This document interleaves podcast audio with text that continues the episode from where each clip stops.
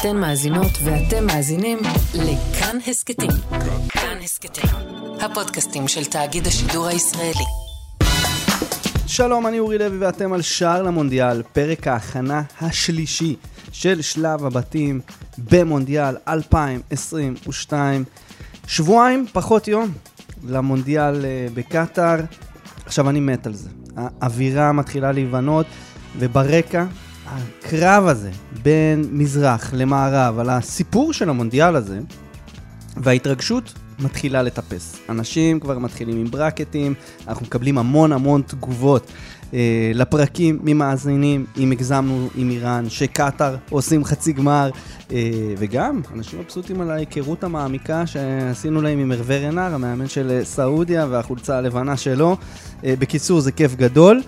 אה, גם, אה, כמובן, אה, מבחינת כל מה שהולך מסביב עם הפוליטיקה והמחלוקות והשערוריות שקשורות במונדיאל הזה, זה לא עוצר, נהפוך הוא, זה רק מעלה הילוך. אז יאללה, אנחנו מתחילים איתנו בפרק היום, אסף כהן, ספורט אחת. פרשן כאן המונדיאל, בוקר טוב. שלום, בוקר טוב, הנה זה מתקרב, ממש מרגישים את זה כבר באוויר. ממש, ויוסי מדינה, בא בגול. כיף, כיף, בוקר כיף. טוב, זה יוסי. באמת, זה באוויר. אנשים מתחילים כבר... אה, זה פה. כן, כן. אז זה חשוב לנו להגיד לכם, המאזינים, היום אנחנו בפרק, אה, נקרא לו פיילוט מבחינה טכנית, אנחנו אצלי, בדירה, ביפו. אה, ככה שאם אתם שומעים מדי פעם אוטובוס, או אופנוע חצוף, או איזה ציפור שעפה על עצמה, אל תתרגשו, אה, זה חלק מהעניין של היום. אה, אנחנו נגיד שאדם, שלחנו את אדם למחנה אימונים מתקדם אה, למונדיאל, הוא בשער המשך מסקר את אה, ועידת האקלים העולמית שקורית שם. וגם נאחל לו מזל טוב לאירוסין שלו ביום שישי הקרוב. זאת אומרת שאדם, אנחנו יכולים לשכוח ממנו עד, עד קטאר, פחות או יותר. עשה לנו, לנו קטע, אבל אנחנו אוהבים את אדם ומאחלים לו המון המון המון מזל טוב. Uh, בפרקים הקודמים סקרנו את בתים א' וב' וג' וד', ככה שמי שלא הקשיב, דחוף, דחוף, דחוף להשלים. זה המילון שלכם. אה, למונדיאל הזה. אה, חייבים להקשיב לפרקים לפני שהטורניר אה, מתחיל, אחרת לא תבינו כלום. סתם, אני, אני מגזים, אבל אני אומר... קונקורדנציה. בדיוק. אני אומר, באמת, יש המון פרקי הכנה טובים, והמון אנשים שמתכוננים למונדיאל הזה. תדאגו להקשיב לשער למונדיאל, גם אם הקשבתם כבר להכנות הטובות האחרות, פשוט כי פה אתם תמצאו דברים שלא תמצאו בשום מקום אחר, אם זה יוסי עם המספרים, אסף, עם ההולנדים המעופפים שלו. בלי יותר מדי הקדמות, פאנל שער למונדיאל, פרקי הכנה, שלב הבתים, בתים ה' וו', יצאנו לדרך. טוב, אז uh, אנחנו מתחילים את הפרק היום עם uh, פינת שער למזרח התיכון, ובכתבה שתתפרסם בוואלה, היום, מחר, בימים הקרובים, uh, אני כתבתי איזה כתבה כזאת שככה נותנת את הזווית של קטאר עם כל מה שקורה עכשיו. Uh, ובאמת, אה, מה, ש, מה שבחרתי להתמקד בו זה העובדה שהמונדיאל הזה, בין אם הוא רוצה ובין אם לא, בתקופה הפוליטית אה, שאנחנו חיים, ודיברנו על זה אגב לא מעט בערב המג'לס שעשינו בירושלים בשבוע שעבר, אה, לאיזשהו קלאש תרבותי, פוליטי, בין מזרח למערב, ושני ה, הנרטיבים השונים של המונדיאל הזה שכרגע מתקיימים במקביל. מי שקורא את הניו יורק טיימס ואת ה-BBC ואת התקשורת המערבית, חושב שהמונדיאל הזה הוא אסון אה, שלא היה צריך לקרות, לעומת מי שחי את העולם הערבי, ההתרגשות בשיאה. אה, אה, האוהדים הראשונים כבר מגיעים לדוחה, והם חיים בכלל במציאות אחרת, שסוף סוף שמים עליהם את הפוקוס, סוף סוף אירוע בסדר גודל כזה מגיע אליהם הביתה, וזה מרגש, מרתק ומעניין. אנחנו, האמת, שבוע שעבר דנו בסוגיה הזאת אה, ככה בקצרה או באריכות, אה, מה שתרצו, כל אחד יכול להגיד על זה, אפשר לדבר על זה שעות בתכלס, אבל אני בטוח שהקטרים עוד לא מבינים מה מגיע אליהם בשבוע הראשון של המשחקים, אני חושב ש... אה, אתה יודע, חצי הביקורות לא יעזבו אותם גם כשזה יתחיל. שאלה, אסף, מתי הכדורגל ינצח? מתי הכדורגל יעפיל על הביקורות האלה. ונקווה שהכדורגל יעפיל, כי באמת יש פה סוגיה קשה של אה, אה, הרבה גופי תקשורת, לאו דווקא שמדווחים על ספורט, יחפשו את הסיפורים מסביב. את האוהדות אה, עם הגופיות שנעצרות פתאום, את האוהדים ששתו קצת יותר מדי ופתאום מכות עם שוטרים. אם זה יקרה כמובן. אה, ואם זה יקרה, זה יתפוס את, ה, את הכותרות. אתה צריך פתאום איזה שלושר של מסי במשחק הראשון, או סיפור כדורגל גדול, אה, חלילה אריקסן, כמו שהיה ביום השני של היורו הקודם, כדי באמת ללכת לפוקוס של, ה, של הכדורגל, ואנחנו כמובן נדגיש ונחזור ונדבר גם משם, גם בשידורים, גם בפודקאסט שלנו, אה, לעיתים תכופות נדבר על כדורגל, אבל אני חושב שבתקשורת המיינסטרימית, האירופאית בוודאי, אנחנו נראה הרבה מאוד מסביב, ובאמת השאלה כמה הקטרים עצמם והרשויות האכיפה, נגיד הקטרים, ייתנו להם את החומר אה, לעבוד איתו. לגמרי. יוסי, איך אתה רואה את הדברים האלה? אני אגיד לך, אמרת מתי הכדורגל יעפיל, בסוף ראינו פה לאורך השנים טורנירים שהיו סביבם סיפורים פוליטיים הרבה יותר אה, גדולים, ולא פחות, גם רוסיה לפני ארבע שנים היה סיפור שלם עם אלימות ודברים כאלה, ואם לוקחים את ארגנטינה 78, שזה גם כן משטר אלים ובעייתי, אה, בסוף הדברים האלה כן יהיו סוג של מורשת של הטורניר, אבל גם הכדורגל יהיה חלק. והיום, כשמדברים על ארגנטינה 78, מזכירים את המחנות מעצר שהיו מתחת לאצטדיונים, אבל כן גם מזכירים את הנבחרות ואת הכדורגל. אה, גם בקטאר בסוף, אנחנו יודעים, נרצה או לא נרצה, מונדיאל מייצר סיפורים שהם סיפורי כדורגל.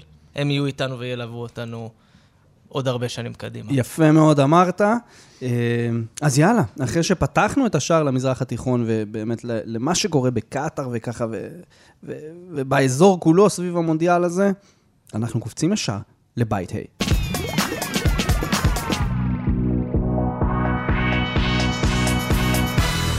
טוב, בית ה', אה, בית אה, שעל פניו נראה לנו די ברור ומובן מאליו. אה, עם שתי נבחרות ענקיות, אה, ושתי נבחרות פחות גדולות. אה, יפן, ספרד, גרמניה, קוסטה ריקה. ואני מחליט להתחיל את הבית הזה דווקא עם הסמוראים הכחולים, יפן, ואני פונה אליך, יוסי. מה מצפה לנו מהחבר'ה האלה של הג'ים מוריאסו?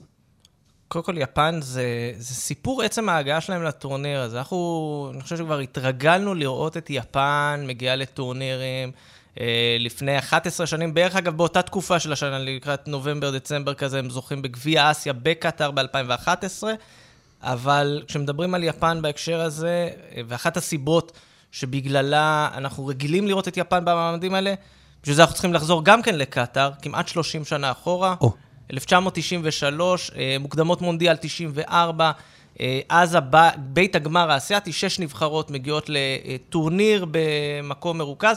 קטאר אירחה אז את הבית הזה. יפן הגיעה למחזור האחרון מול עיראק, כשהיא תלויה בעצמה, היא צריכה לנצח כדי לעלות פעם ראשונה למונדיאל.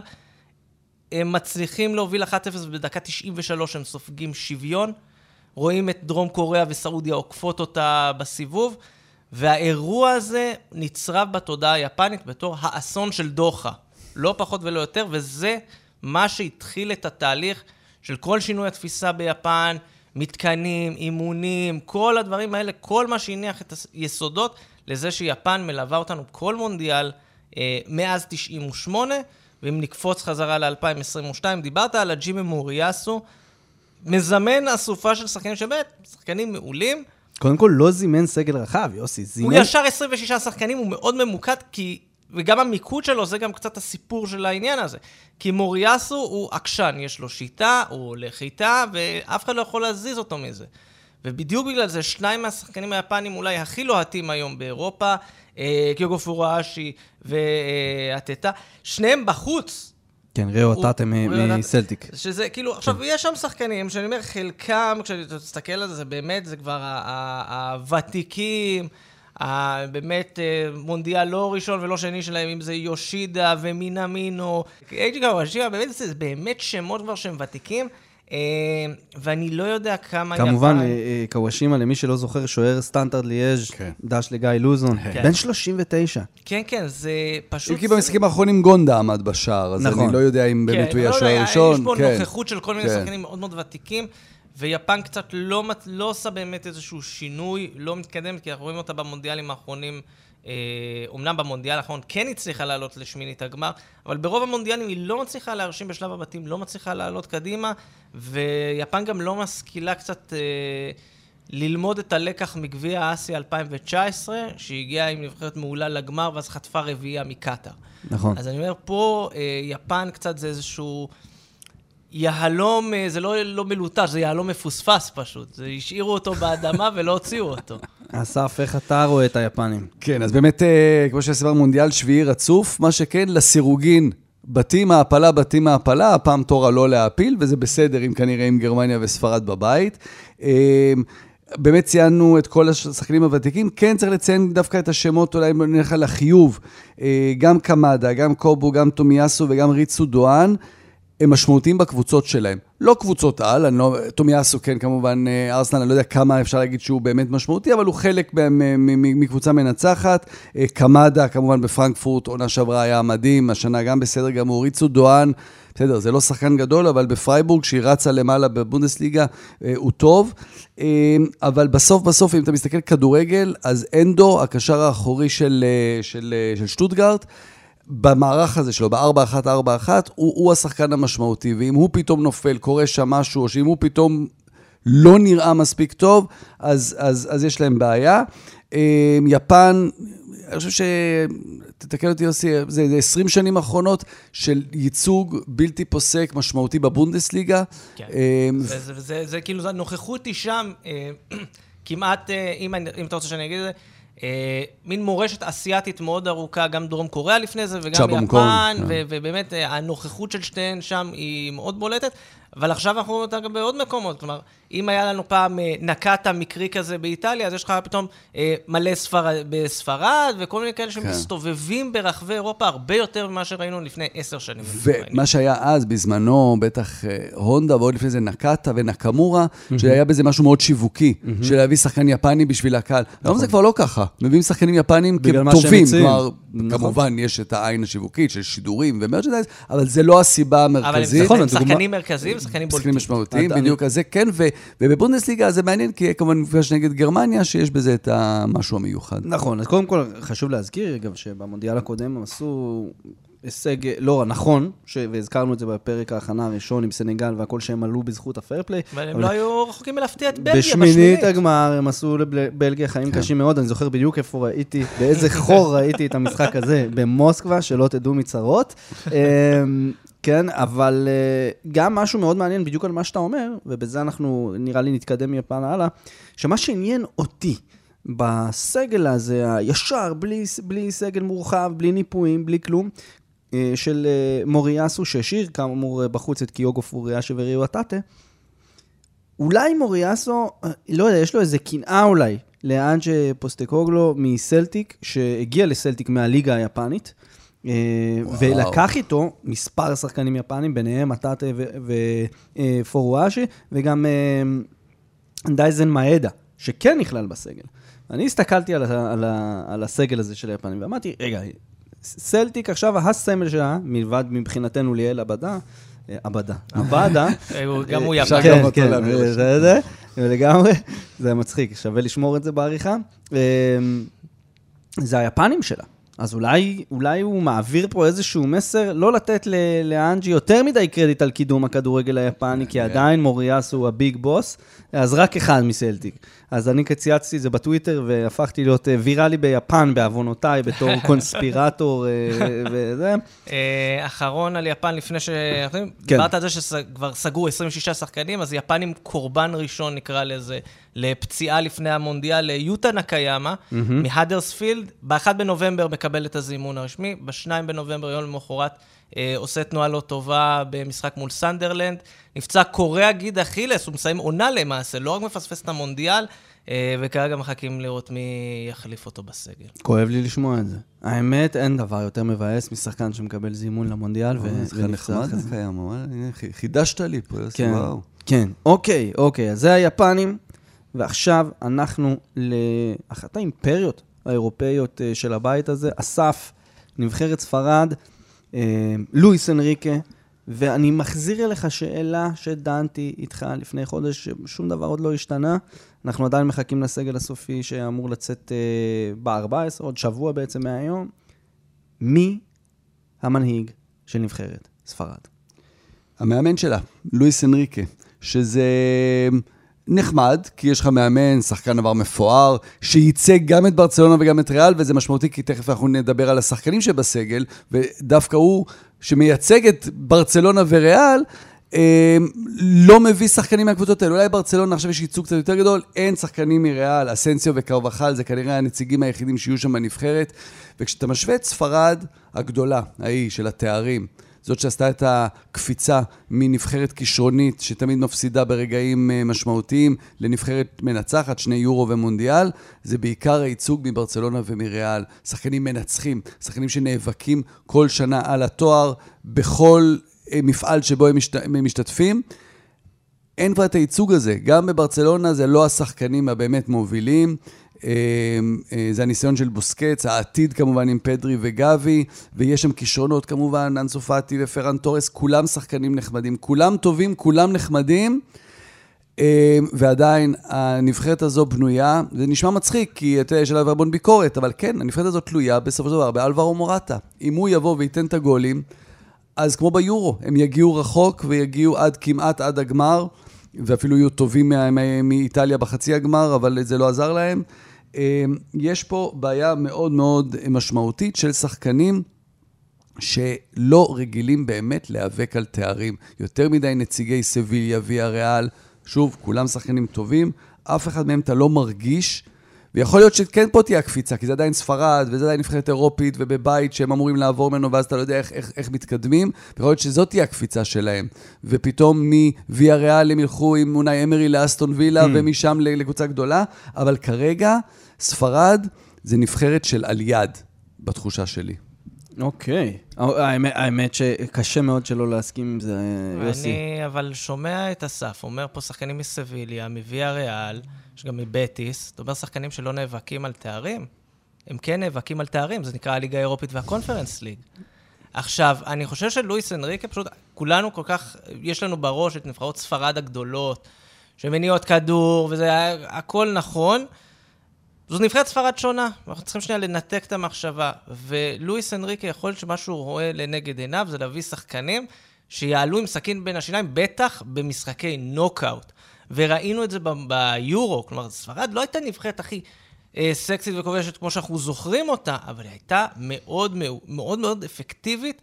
וב' לא הייתה רחוקה גם מלהעיף את איטליה, שכולנו בתפיסה שלנו חשבנו היא הנבחרת הכי טובה ביורו.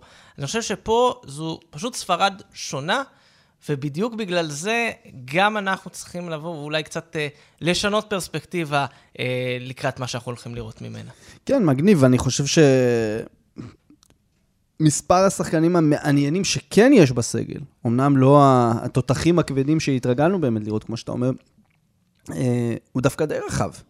ניקו וויליאמס, אני מאוד רוצה לראות אותו משחק במונדיאל. היה מעולה במשחק האחרון נגד פורטוגל. השאלה באמת כמה, כמה זמן הוא יקבל ב, ב, במשחקים, ה, בפורטוגל זה היה כמובן המשחק הכרעה בליגת האומות, כן. אה, שם הוא היה מצוין. הוא אחלה של שחקן, אבל לי זה מרגיש יותר כמו שחקן שרוצים פשוט לסמן וי שלא יברח להם לגאנה. כן, אחרי מה שאחיו איניאקי כן. אה, עשה לו, אנחנו נמתין, וכשנדבר על גאנה, אנחנו אה, ניגע גם בעניין המתאזרחים והבנים וה, השבים הביתה. אה, אבל אתם יודעים, אני חושב שזו גם הזדמנות לשחקנים שלא היה להם בקריירה עדיין את, את הרגע הזה של חובת ההוכחה עליהם, להוכיח את עצמם, אוקיי?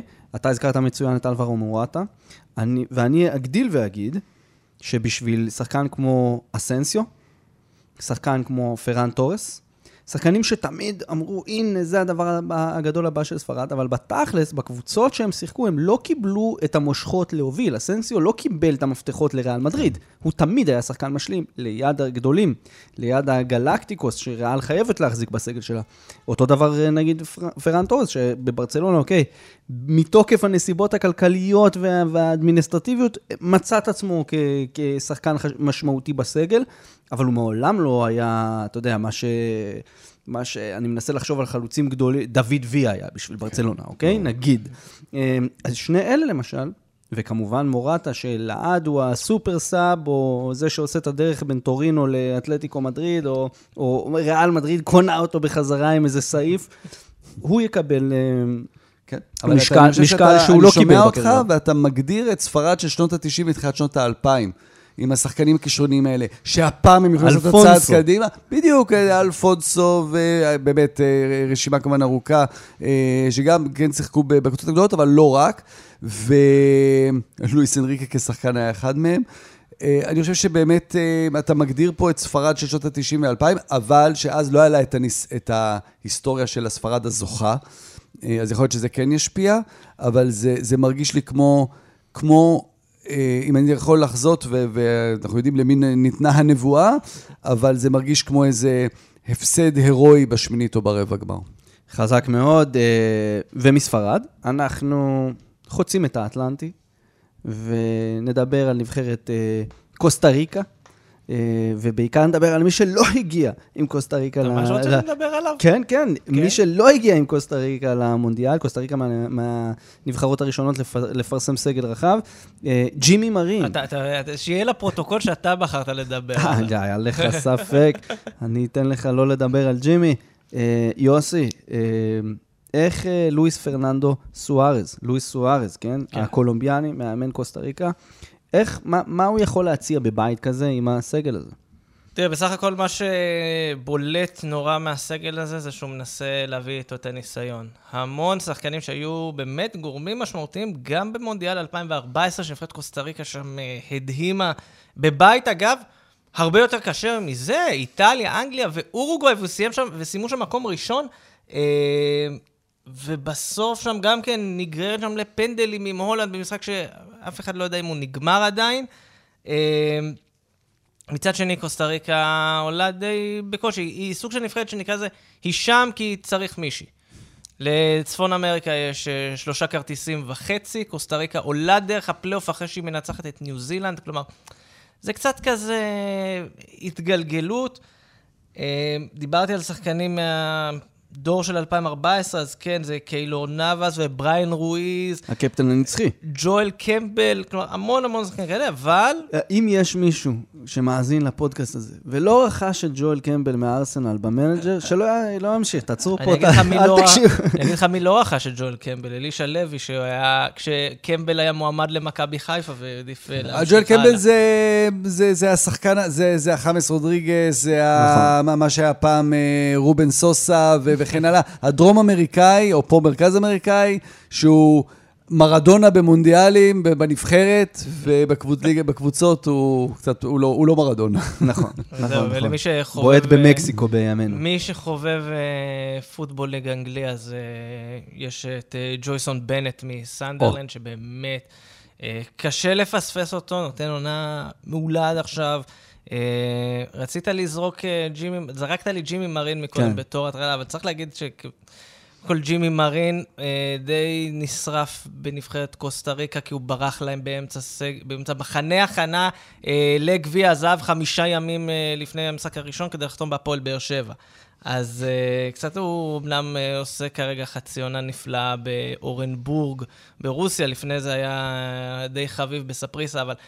אה, גם כשהוא קיבל, גם כשהוא זומן, הוא לא באמת קיבל הזדמנות, אז באמת זה לא, עכשיו בוא נגיד לך, נבחרת קוסטה ריקה יודעת להסתדר בלעדיו, והשאלה היא באמת עד כמה קוסטה ריקה תגיע חדה לקמפיין הזה. אז אה, שני דברים שאני רוצה לזרוק אליך, אסף. א', ג'ויסון בנט, אה, אני בטוח שיצא לך לשדר אותו, אה, ילד בן 18, מרהיב, אם קצת אתה יכול לפרט עליו, וגם, כהולנדי, יש לך בוודאות אה, זיכרונות מקוסטה ריקה ב-2014.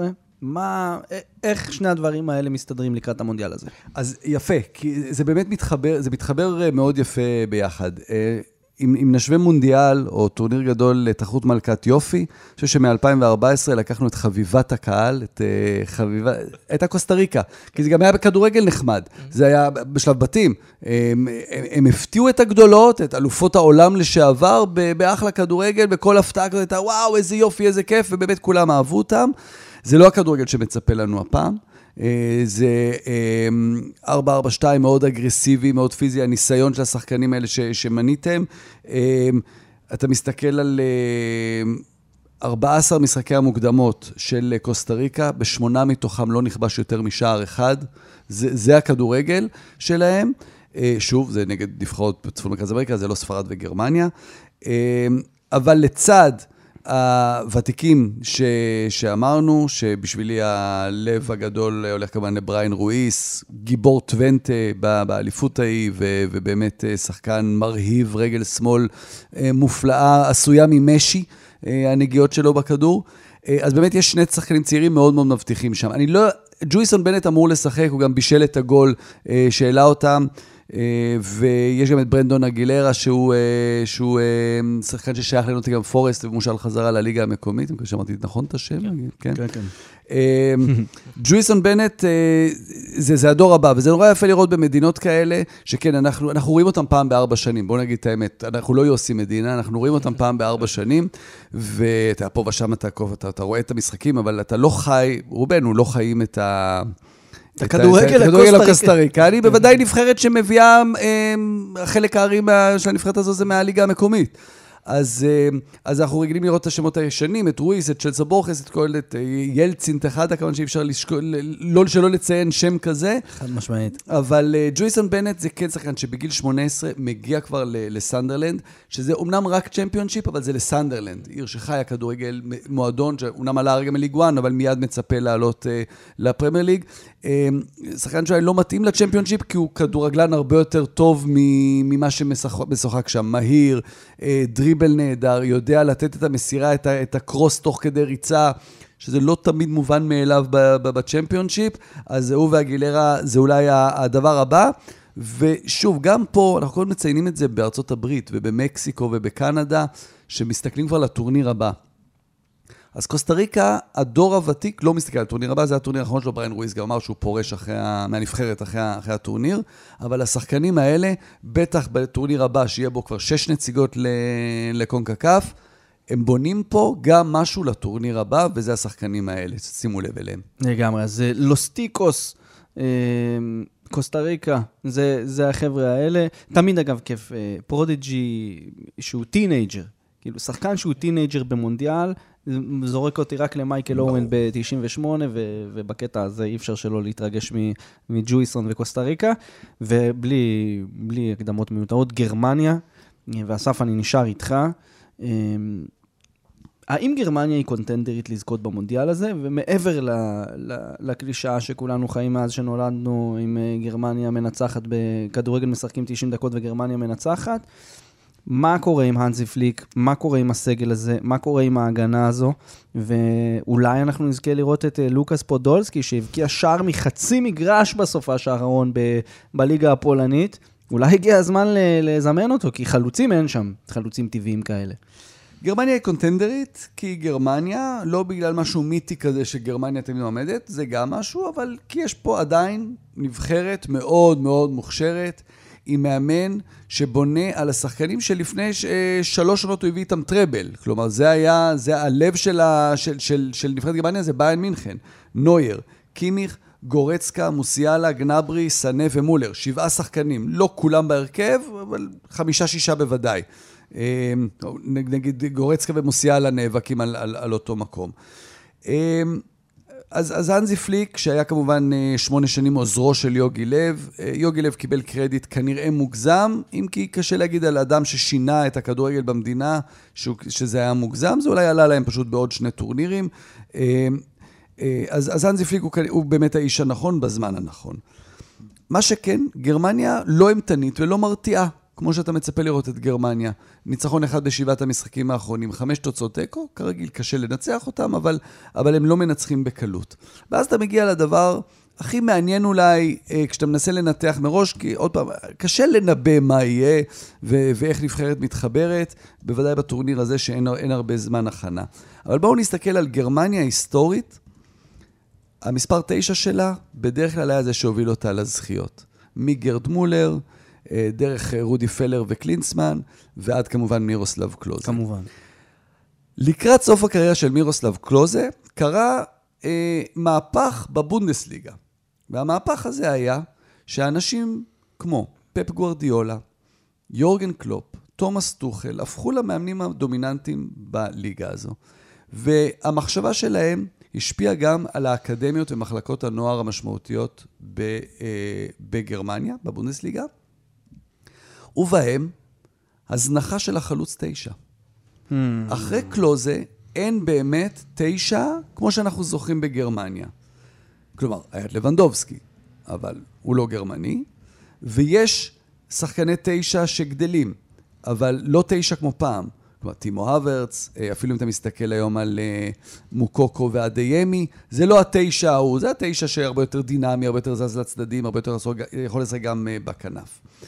ואז הוא נשאר בעצם אנזי פליק, או אם לשחק, כמו שהוא משחק לא מעט משחקים עם גנברי כתשע, שהוא לא תשע, או ורנר והוורץ. אין טימו ורנר. הוא נפצע, והוא לא יכול לשחק. ויום אחרי שהוא נפצע והודיעו שהוא לא יכול לשחק, ביום חמישי האחרון, משחקי הליגה האירופית והקונפרנס.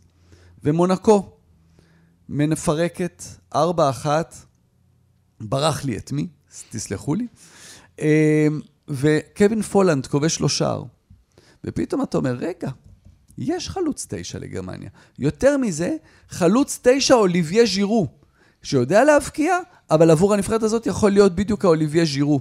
ויכול להיות שאנחנו נראה פתאום מהדלת הלא אחורית, אלא ממש מהשער האחורי נכנס אה, קווין פולנד, ומאפשר לגרמניה, מאפשר להנזי פליק לשחק עם כל השחקני ביירן שלו בעמדות שלהם, מולר בעשר, גנברי וסנה בצדדים, ועם חלוץ, שזה יכול להיות הוורץ כמובן, זה יכול להיות פולנד, וככה לעקוף את מה שקרה לגרמניה ואת מות חלוץ התשע הגרמני, מה שההיסטורית הוביל תמיד לתארים שלה. האם זה יוביל הפעם לזכייה? יכול להיות, כן, כן, גרמניה שם בחמש המועמדות שלי. חזק מאוד. יוס. אני חושב שגרמניה... אגב, תשלים אותו, תגיד לו אה, שזה היה 4-1 על אה, הכוכב האדום בלגרד, בבקשה. כמובן, כי אנחנו תכף נדבר על קנדה. סליחה, כן, נכון. כמובן, כן. אני אומר... אה, אני רוצה להשלים, אבל ראשונה, כאילו, חלק ממה שהופך את גרמניה למעמדת, נכון, יש לה סגל של שחקנים, אני חושב שזה בעיקר השם. גרמניה באיזשהו תהליך של מעבר מאוד מאוד גדול ממונדיאל 2014, קצת חיפוש עצמי, ואם, כמו שאני אוהב כזה, להתכתב, בסוף כי ההיסטוריה תמיד חוזרת, קצת גרמניה של שנות ה-90, התקופה שבין המונדיאל אה, ב-1990 הזכייה, לגמר שלהם ב-2002, שבתווך שני מונדיאלים שבשניהם הם עפים ברבע הגמר פעם אחת לבולגריה ופעם אחת לקרואטיה. כלומר, גרמניה עדיין... לקחו יורו בדרך. נכון, לקחו כן. יורו בדרך, אבל גם היה עוד יורו ב-2000 כן. שעפו בבתים. אז אני אומר, גרמניה עדיין מחפשת את עצמה בעידן הזה של אחרי אה, מונדיאל 2014. יכול להיות שבאמת, מה שתיארת פה, השינויים האלה, הקטנים, בתוך הסגל, בתוך הטקטיקה הגרמנית, אולי סוג של המשך למה שקלינסמן ויוגי לב הובילו מאז מונדיאל 2006, אה, אולי זה מה שיוביל את גרמניה להיות מועמדת גם, לא רק מבחינת שם, אלא גם מקצועית, אה, ועדיין קשה לי לראות את גרמניה הזו מצליחה להגיע עד הסוף. אוקיי, okay, חזק. אה, אין לי הרבה מה להוסיף על הפנינים שניפקתם פה, ולכן אני ישר... אני כן אולי אתעכב על זה שלפי דעתי, נקודת התורפה של הנבחרת הזאת היא הגנה. חד משמעית. לא דיברנו על זה, התמקדתי בחלוצים, מסכים איתך לגמרי. אני חושב שמבחינה הגנתית, אה, עלול להיות להם אה, tricky, הבית הזה. בלמים כבדים ועייפים. כן, במיוחד עם יפן. אה, יכול להיות שאפילו בקונסטלציה מסוימת, גם עם קוסטה ריקה. אה, בסוף זו כן נבחרת אתלטית. בסופו של דבר, ג'ואל קמבל הוא, הוא הלוקאס פודולסקי הקוסטריקני, אה, כן? הוא, הוא זורח אחת לארבע שנים. אה, ולכן אני, אני, אני אבקש מכם את ההימורים שלכם עכשיו, אחרי, ש, אחרי שהוספתי את, את התוספת שלי, יוסי. אני חושב שעם כל המחמאות, בסוף, כמו שאמרת, זה בית שהוא בעיניי כמעט סגור. אני לא רואה מצב שבו גם ספרד וגם גרמניה כלומר, כל כך חלשות ברמה של אה, יפן וקוסטה ריקה מדביקות אותן. אז נראה לי יותר מעניין להמר פה מי תהיה ראשונה מביניהם. אוקיי. לדעתי זו ספרד ראשונה וגרמניה שנייה. וואו. אז אני אלך על גרמניה ראשונה וספרד שנייה. אני, באמת, אני התעלמתי קצת מההגנה, אני מסכים עם התוספת שלך כי התפקדתי בהתקפה, אבל שחקן אחד שאני גם מבקש לשים לב אליו כפוטנציאל לנבחרת הטורניר. בוא, זה הימור שעוד לא עשינו. Mm-hmm. דוד ראום, מגן שמאלי, מדהים, נפלא, השנה בלייפציג היה באופנהיים. שימו לב אליו, המגן השמאלי של נבחרת גרמניה. אה, אני הולך עם גרמניה, אני כן הולך עם גרמניה פה מקום ראשון. גרמניה מקום ראשון, ספרד שני. אני, בגלל ששניכם, אה, האמת, אתם יודעים, אה, אני איפשהו בין שניכם, חייב להגיד שאני חייב לקחת פה את הצד האנדרדוגי והמפתיע, אוקיי? אחרת לא היית אורי לב. אמת, ספרד לא תעבור את שלב הבתים, ואני רואה את גרמניה ויפן ממשיכות לשלב הבא. nice. אז אה, אחרי שנתנו את ההימורים, עכשיו אנחנו נותנים את האות להולנדי המעופף.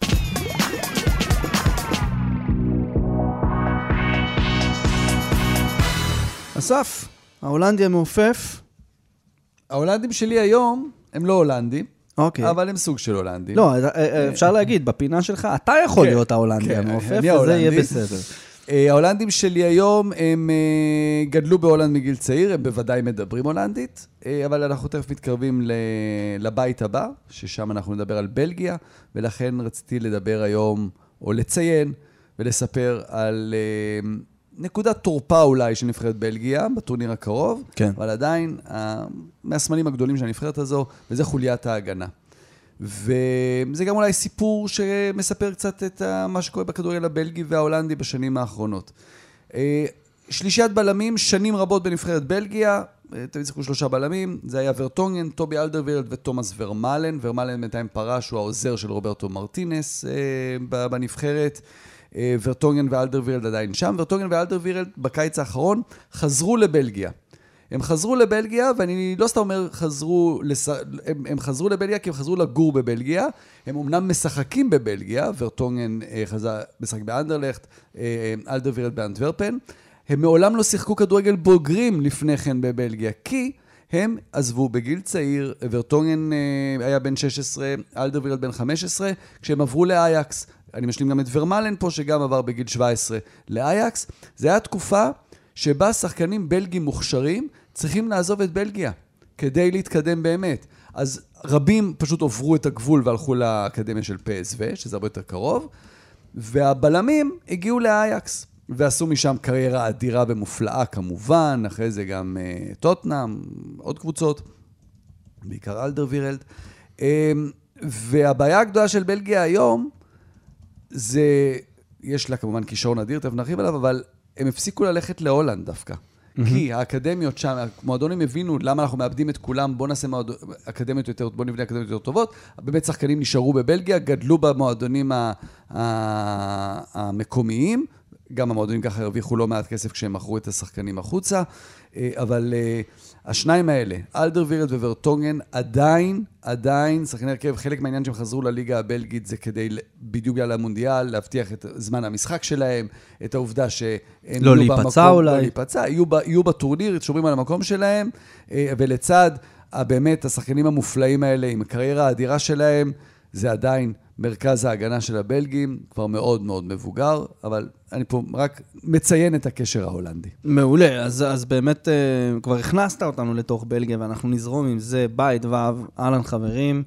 נבחרת בלגיה של אה, רוברטו מרטינז, ויוסי, אני שואל אותך, אם לא עכשיו, אז אי מתי? אני חושב שבאמת ה- הנבחרת הבלגית גם כן מגיעה לאיזושהי בשלות שיא, והיא, מה שנקרא, לאט לאט כזה אנחנו רואים ממנה יותר ויותר. אה, מרבע גמר במונדיאל 2014, כשזאת הייתה נבחרת מאוד יחסית לא מנוסה, אגב, במעמדים כאלה, חצי גמר במונדיאל הקודם, אה, ובאמת יש פה איזושהי הבשלה של כל התנאים של נבחרת בלגיה. עכשיו, אני לא יודע אם בלגיה זו נבחרת, יכול להיות שזה, עוד פעם, רק בגלל השם. קשה לנו לעכל דבר כזה, להגיד משהו כמו בלגיה אלופת העולם. אבל אה, לבלגיה באמת נוצר אה, דור פה שהגיע לפיק שלו, וחלק מהשחקנים, אה, באמת, אה, מקווין דה בריינה, וכל, אה, איפה שלא תשים נקודה, באמת זה שחקנים שהם בטופ העולמי היום, ו, ובאמת קשה להתעלם מבלגיה לפחות, בהיבט הזה של קונטנדריות. כמה יכולה להגיע רחוק, פה זה כבר המקום שבו השם ישחק תפקיד. כן, והתמונה, אני חושב, תתבהר שאנחנו נתחיל אה, לדבר על הנבחרות הבאות בבית הזה. אה, אסף, לפני שאתה מוסיף כמובן איזה מילה או שתיים על אה, קייבין דה בריינה, ש... שאתה אומר באמת, אם לא עכשיו, אז מתי? על רומלו לוקאקו, שהוא אולי בספק למונדיאל הזה, על עדן עזר, שבקטע הזוי הוא עדיין הקפטן של הנבחרת הזאת, ואני דווקא אזרוק אתכם לשני שמות מעניינים אחרים, אם זה לאנדרו טרוסאט. מברייטון, ואם זה ג'ייסון דנייר, שאמור להיות... זה הבלם השלישי. זה כן. הבלם השלישי, כן. ובצעד מאוד מאוד מפתיע, בשיא הקריירה שלו, עוזב את אירופה ועובר אה, לשחק, החליט להתקרב למונדיאל, כאילו לזה, הוא, הוא משחק בשבאב אל-עלי דובאי, מהליגה של איחוד האמירויות. אה, הכיסים נורא כבדים, אני מקווה שהוא עדיין מצליח לרוץ. זהו, זו שאלה, בגיל כזה צעיר, באמת בלם שאתה יודע, prospect פרמייר ליג כאילו קלאסי. אה, עדיין האיש שעליו, על הראש שלו, נכבש השער הכי יפה ביורו 2016, הל רובסון קנו, ווילס, על אה, הסיבוב שלו, הסיבוב הזה, כן. לא שכחים סיבוב כזה. אה, אני דווקא לוקח את העניין של ההגנה, שכמעט כולם מהליגה הבלגית, כנקודת תורפה. זה מסוכן. בוודאי, בוודאי. אבל מסוכן. מאחוריהם עומד שוער על, כמובן. נכון, קורטואה. קורטואה. אה, אבל זו נקודת התורפה. שני דברים, אני רוצה להתחיל להמשיך אותך. ציינת את לאנדרו טרוסר. אתה אומר, רגע, לאנדרו טרוסר, יש לפניו את עדן עזר, יש שם דריס מרטנס, בטח בנבחרת שמאוד מכבדת את הוותיקים שלה. אבל זה הסוד, בסוף זה הסוד. השחקנים שבכושר נהדר, בוודאי בטורניר כזה שאין זמן הכנה, וגם אין את החודש שבדרך כלל יש בין סוף ליגה לבין מתחיל הטורניר. היום אתה מסתכל על נבחרת בלגיה, קווין דה בריינה בכושר מטורף, אחד השחקנים הטובים בעולם. לאנדרו טרוסאר מדהים, הוא בכושר מדהים בברייטון, לא יודע אם כולם עוקבים בפרמייר ליג, ברייטון עושה דברים נהדרים, והוא בעיקר טרוסאר, אה, מבחינתם מקווה מאוד שהוא ישחק. המערך של מרטינס מאוד מאוד ברור. שלושה בלמים, שציינו אותם עכשיו, ורטונגן, אלדרוויירלד, דנייר. ארבעה אה, באמצע, שהמגן הימני זה בדרך כלל מוניה. משמאל זה תלוי, אם רוצים לשחק התקפי זה קרסקו, אם זה קצת יותר הגנתי, אז אה, הולכים על... אה, על, אה, על, אה, על שחקן יותר, אה, יותר הגנתי, ברח לי עכשיו, ברח לי לרגע, סליחה. ובאמצע שני, שניים מאוד אגרסיביים כמובן, בדרך כלל טילמנס, ויצל, דנדונקר כאלה, ש- שניים מתוכם, mm-hmm. ואז נשאר מקום לשלושה שחקנים. שכשכולם כשירים, אז ברור שדה בראונה ולוקקו משחקים. נשאר מקום לעוד אחד, ליד דה בראונה. יש את אדן הזאר, יש את תורגן הזאר, אה, יש את, אה, ש, שלא ברור אה, אם יהיה כשיר, ויש את, אה, ויש את אה, דריס מרטנס. שהוא בן 35. לפני כל אלה צריך לשחק את טרוסאר. השאלה אם יקבל את הכבוד, אני לא יודע. ואז אני הולך לעוד משהו ואני נכנס רגע לנעליים של יוסי מדינה, איש המספרים. ואני לא יודע אם איש המספרים ידע לספר לנו על נבחרת, בטח נבחרת בכירה, ששמונה מעשרת השחקנים שלה בטופ 10 הופעות בנבחרת, הם שחקנים פעילים כרגע בנבחרת. זה היה, הדבר הכי קרוב שאני מצליח להיזכר זה צ'ילה. של השנים האחרונות, שגם כן פתאום היה איזשהו גל כזה של כולם ומקסיקו- הגיעו לטורנירים ומקסיקו וכאלה. כרגע? אה, מקסיקו, לא כזה. בלגיה זה ממש כל השישייה מובילה שחקנים פעילים. ורטונגן, זה- ויטסל, טובי אלדרווילד, אדן הזאר, מרטנס, לוקאקו, קורטואה ודה בראונה. רק אה, יאן קוילמנס ו- וטימי סימונס, הם השניים היחידים שם ש- שנדחפים לרשימה. זה תמיד שני דברים, אתה יודע, אפשר להיות, אפשר, אם אתה רוצה להגיד הם ייכשלו, אז אתה אומר הם מבוגרים מדי ועייפים מדי, ואם אתה רוצה להגיד הם יצליחו, אתה אומר, או, נבחרת עם ניסיון, בטורניר צריך נבחרת עם ניסיון.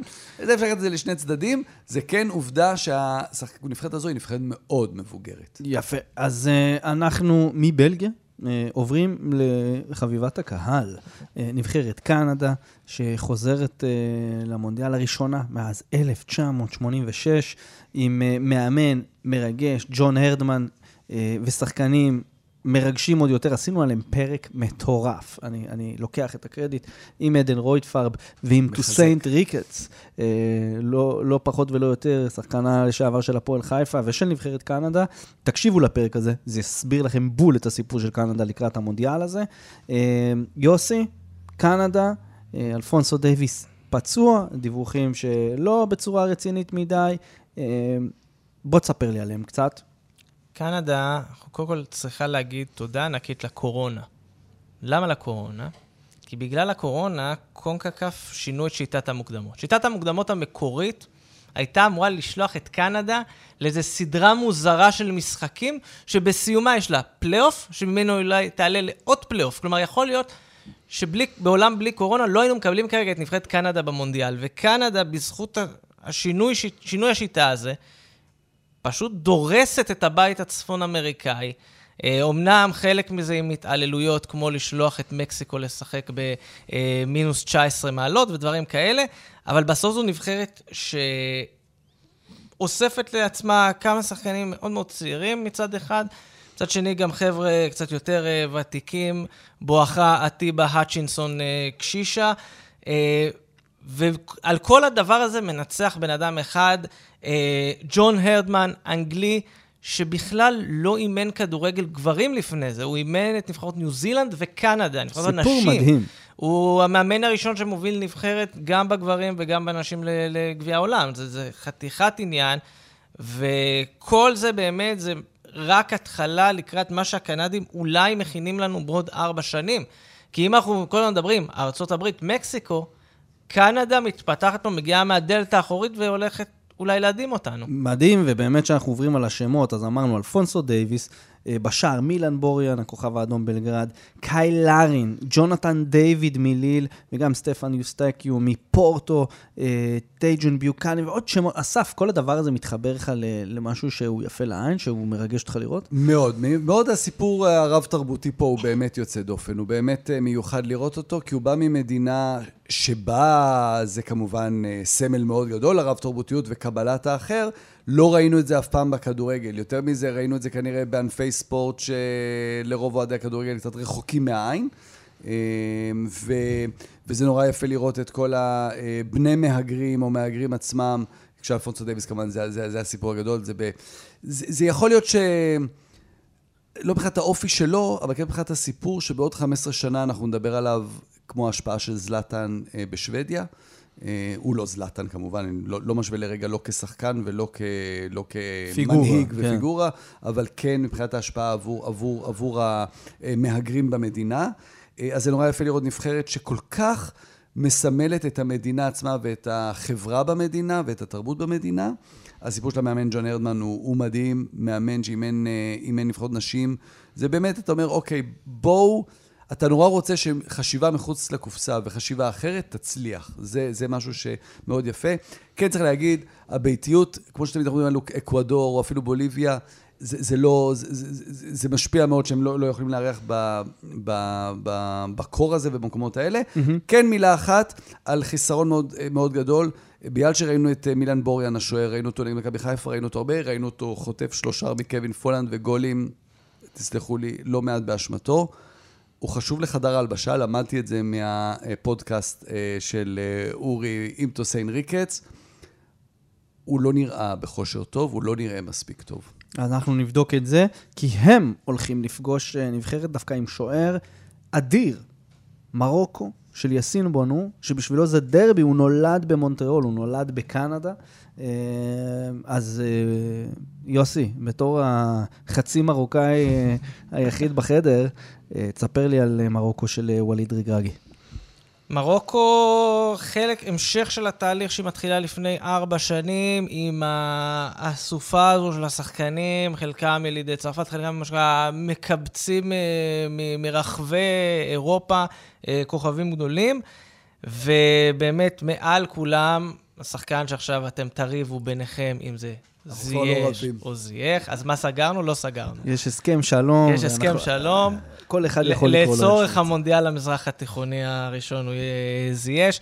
אה, ובאמת, כל הנבחרת הזו תחת אה, המאמן שלהם, ויכול להיות שזה מה שהיה צריך, ואני תמיד אוהב את הרפרנסים להפועל באר שבע, תסלחו לי, אבל... קדימה. תמיד אמרו שבבאר שבע יכול להצליח רק מאמן שמדבר באר שבעית. זה יכול להיות שמה שמרוקו הייתה צריכה זה מאמן מרוקאי, ולא אה, מאמנים זרים. אה, יוסי, אתה השווית עכשיו את ווליד רגרגי ללילו עופר? אה, ללופה קדוש, האמת, יותר. או, לופה קדוש ז"ל.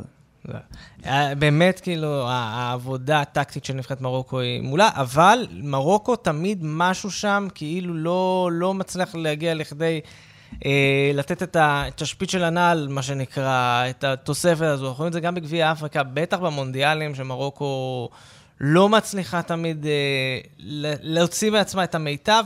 בגלל זה זו שאלה מאוד מאוד גדולה, כמה פוקוס יהיה בתוך הנבחרת, כמה הם יגיעו מאופסים כדי uh, לתת את המקסימום שלהם. מדהים, אה, אסף, יוסי הזכיר פה חכים זייש, אבל מרוקו זה לא רק חכים זייש, אשרף חכימי, נוסר מזרעוי, יקירך, יאסין בונו שהזכרתי, אמין הריץ, סופיאן מופעל, וזה לא נגמר. כמה איכות יש לקבוצה הזו בסגל? יש לה איכות ויש לה ניסיון. גם אמרה צאיס, בלהנדה, שחקנים שאנחנו פחות, אה, פחות שמים עליהם לב, אבל, אבל אה, השחקנים שיודעים את המקום שלהם, שהם מנוסים מאוד ומבינים, הח, החזרה של זייח זייש, היא, היא מאוד משמעותית, כי היה דיבור סביב זה. כלומר, זה לא היה רק השחקן שרב עם המאמן ולא ברור אם הוא יחזור או לא. זה היה נושא השיח, זה היה נושא השיח מסביב, זה היה נושא השיח בתוך הנבחרת. היה ברור שהשחקנים רוצים שהוא יחזור.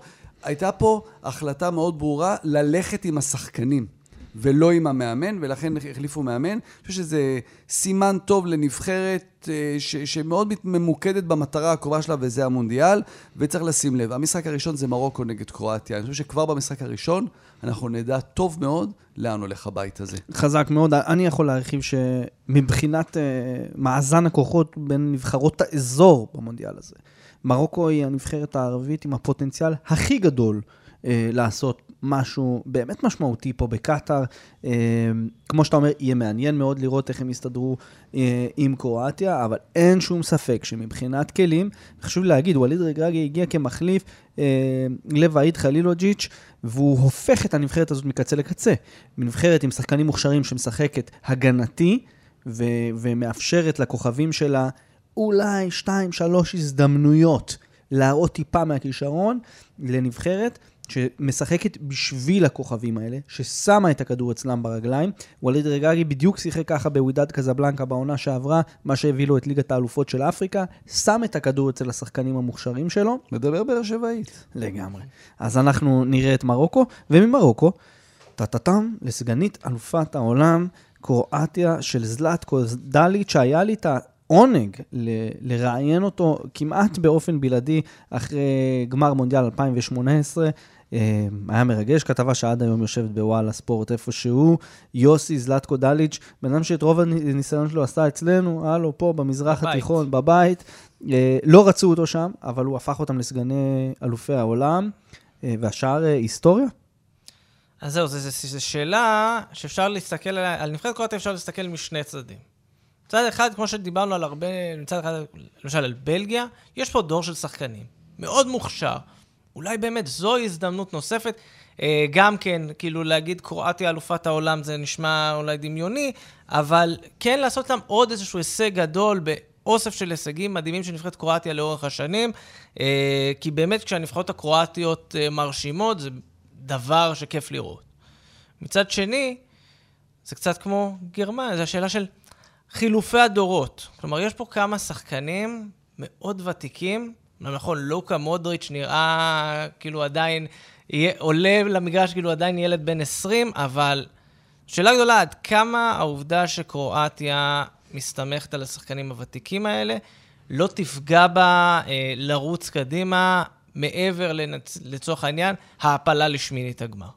אוקיי. Okay. אסף? אם אתה צריך להגדיר את אה, קרואטיה במשפט אחד, תמיד יש את העניין הזה, תגדיר נבחרת במשפט אחד. אז המשפט שאולי יגדיר את קרואטיה, שכל אחד, הדבר הראשון שהוא חושב עליו בקרואטיה, אה, זה לא הנבחרת ההיא מלפני ארבע שנים. נכון. אבל אם אתה מסתכל לעומק, גם הנבחרת ההיא מלפני ארבע שנים לא הייתה הנבחרת... מי ציפה שהיא תגיע לגמר המונדיאל? איש לא ציפה, היא לא הייתה שם בכלל. רק לוקה מודריץ'. כנראה, כן, וגם זה רק בדיעבד הוא אמר. נכון. אה. אז אני לא אומר שהיא יכולה עכשיו לשחזר את זה, כנראה שלא, כי אה, לצד השחקנים הוותיקים, השחקנים, חלק מהוותיקים המשמעותיים פרשו גם, מנזוקיץ', רקיטיץ', הם כבר לא שם. אה, אז, אז באמת יש את הניסיון, יש את יושקו גוורדיאול, שזה הדבר הבא, אני לא יודע אם הוא כבר מוכן עכשיו, אבל זה, זה הדבר הבא. אמ, זה כנראה לראות איך זה מתחבר. תזכרו, גם בטורניר הקודם, בסוף זה היה פעמיים לעלות בפנדלים, אז בפנדלים בסוף זה, זה הטלת מטבע. והערכות ו... בכל, בכל שלב. ומי אה, שזוכר גם מסתדר שם איזשהו צד מסוים נכון. בהגרלה, כמעט בלי נבחרות גדולות, למעט אנגליה, שבאמת הדרך הייתה כמעט סלולה לגמר. כן, הם קיבלו את רוסיה במתנה ברבע. כן. כן, הכל היה לטובתם, וזה בסדר, כלומר, הם לא, הם לא רימו איש, זה, זה, הם עשו את זה בדרך שלהם, ועשו את זה יפה מאוד. הם עשו הרבה, הרבה מעבר למה שציפו מהם. אני חושב שגם פה רבע גמר זה, זה וואו. מבחינת קרואטיה. יפה. אה, ומפה אנחנו אה, להימורים. אני אתחיל בהימורים הפעם, כי תמיד אני נותן לכם להמר ראשונים, ואז אני יוצא ההזוי, הפנטזיסט, אה, חולה האנדרדוג, ואני אפתיע אתכם. למרות הפוטנציאל המרוקאי, ולמרות שאני מחויב לנישה שלי ולנבחרות שלי, בלגיה וקרואטיה מהבית הזה. קנדה תעשה חימום טוב לקראת מונדיאל 2026, ומרוקו תפתיע מבחינת היכולת, תתאכזב בסוף. אה, יוס? אני חושב שבלגיה היא הבנקר פה, ולפי דעתי קנדה הולכת להפתיע. יפה.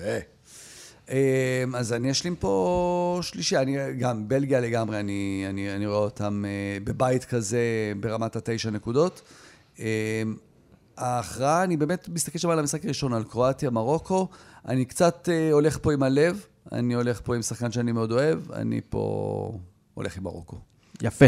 אז uh, אל תלכו לשום מקום, כי לפני שסיימנו, יש לנו זמן של מספרים.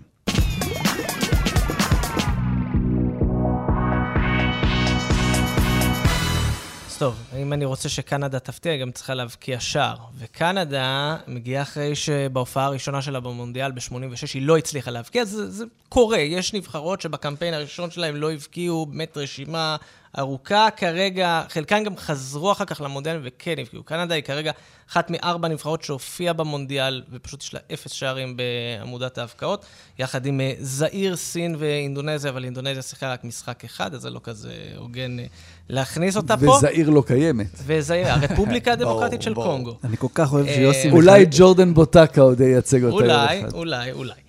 אה, ועכשיו אנחנו נעשה עכשיו אה, סוג של ספירה לאחור. כמה זמן אה, קנדה צריכה... מה יקרה אם קנדה לא תבקיע? כי השעון יתקתק והיא תתחיל להתחרות עם השיאים הלא הגיוניים. כרגע קנדה 270 דקות במונדיאל בלי להבקיע. במקום השלישי הבא בתור זו אל סלבדור, 334 דקות בלי להבקיע. היא, המונדיאל הראשון שלה 1970, אפס שערים. במונדיאל השני שלה, ב-82, היא מבקיעה אבל זה במשחק נוראי, תבוסה 10-1 מול הונגריה. אה, את השער ההוא היא כובשת אה, כשהתוצאה הייתה 5-0. אה, ואחד השחקנים, מי שהבקיע את השער לאל סלבדור עוד לקח את הכדור בהתלהבות לאמצע המגרש. מקום שני, יוון, 404 דקות, מונדיאל 94 לא מוצאת את הרשת. ואז במונדיאל 2010 גם משחק הראשון לא מבקיע, במשחק השני מול ניגריה מנצחת ועושה את זה. והשיא, הבלתי מעורער, נבחרת בוליביה, 517 דקות עד לשער הראשון, ובוליביה גם הייתה צריכה שלושה טורנירים. אבל זה קצת... פלטיני סנצ'ס? נכון. עכשיו, קצת, אה, זה שלושה טורנירים, אבל גם זה עבודה בעיניים. כי בוליביה שיחקה שני משחקים במונדיאל 30, משחק אחד במונדיאל 50, ואז הגיעה למונדיאל 94, שיחקה שלב בתים כמעט מלא. עד שהגיע המשחק השלישי מול ספרד. במשחק השישי שלה בהיסטוריה במונדיאל היא כובשת. מזל. אה, נגיד גם שיש עוד נבחרות שאומנם לא עד השער הראשון, אבל בין שער לשער הבא חיכו חמישה משחקים. אה, אלג'יריה זה קרה, להונדורה זה קרה. בקיצור, קנדה צריכה להבקיע מהר. כן. כדי לא להיכנס לספרי ההיסטוריה. ספרי ההיסטוריה עוד עם מונדיאל ביתי, שבכלל אה, להגיע אליו עם כזה לחץ. חברים, אין לי מילים על הזהב שהבן אדם הזה נותן לנו מדי uh, פרק פה עם זמן של מספרים, ידען מפחיד, באמת. Uh, אני ואסף פה, אתם לא רואים את זה, אבל uh, יצאו פה כוכבים מהאוזניים. Uh, אז uh, אפשר לסכם. זה היה השער שלכם לבתים ה' וו' של מונדיאל 2022. כל פרקי ההכנה מחכים לכם באתר ובאפליקציית כאן, אז להשלים, להקשיב, להתכונן, גם לכל הפרקים הנרטיביים שעלו עליה, כולם הם הכנה טובה למונדיאל הזה עבורכם, להבין את הסיפורים, להבין מה קורה מסביב, אה, בכל ההקשרים. אסף כהן, ספורט אחד, כאן, תודה רבה. תודה רבה, היה שוב כרגיל, לעונג. תמיד. יוסי מדינה, בא בגול, תודה רבה. תודה, תודה. יפה, ותצטרפו, אה, גם אסף ויוסי, תצטרפו לקבוצת הפייסבוק שלנו, שער למונדיאל, תעקבו אחרי הפאנליסטים שלנו, אה, יוסי, אסף, תעקבו גם אחרי אדם, אה, כדי לקבל עוד תוכן מהמונדיאל, ובכלל, ככל שה... זמן יעלה. זה האנשים שאתם רוצים uh, שיספרו לכם על הטורניר הזה. Uh, עורך התוכנית ניר גורלי, והיום לראשונה זה 45 פרקים, אם אני לא טועה. רחל רפאלי לא תערוך את הסאונד של שער, רחל היקרה בחופשה, מגיע לה, היא עובדת קשה, אנחנו אוהבים אותך רחל, תהני ותחזרי בשלום. ועמרי קפלן, המפיק המעולה שלנו, הוא על הסאונד והמיקס. אני אורי לוי, ניפגש שבוע הבא. ואז ידידיי, אנחנו כבר מקטאר. Keep it real.